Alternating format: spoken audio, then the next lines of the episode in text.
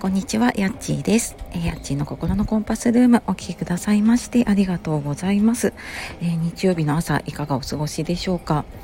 ちょっとね、土日配信お休みの予定でいるんですけれども、ちょっと今日ね、お伝えしたいことがあったので、えー、今外でちょっとひっそりと収録をしています。ちょっと聞きにくかったらすいません。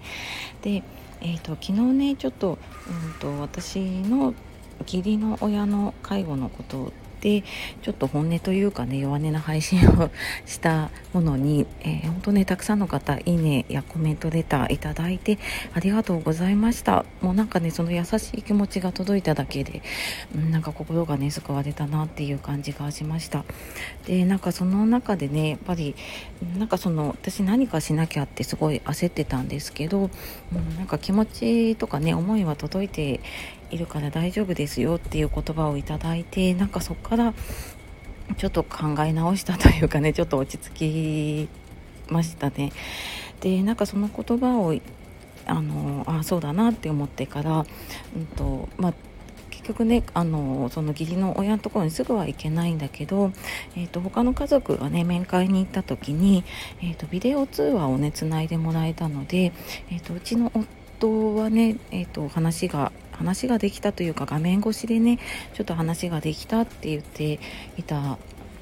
のとあとは、まあ、私と小学生の息子はちょっと敬老の日も兼ねて手作りでねお守りを作ったり、えーと、メッセージカードを作ったりっていうのをちょっとやろうかっていうことでね昨日いろいろ考えてやっていました。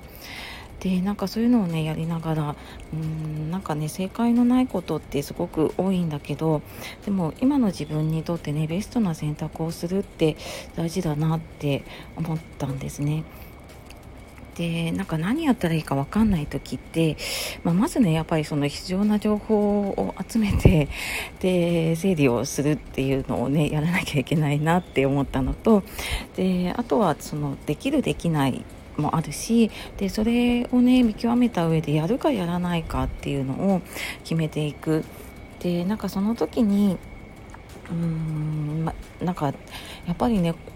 答えというかね正解が欲しくなってしまうんだけれどもなんかその正解を探すよりも、うん、自分たちがこう何したらいいかなこうしたらいいかなしたらいいかなってねそういうふうにそんな時間を紡いで出した答えだったらきっとなんかそれが自分の正解とかね自分たちの正解になるのかなって思いました。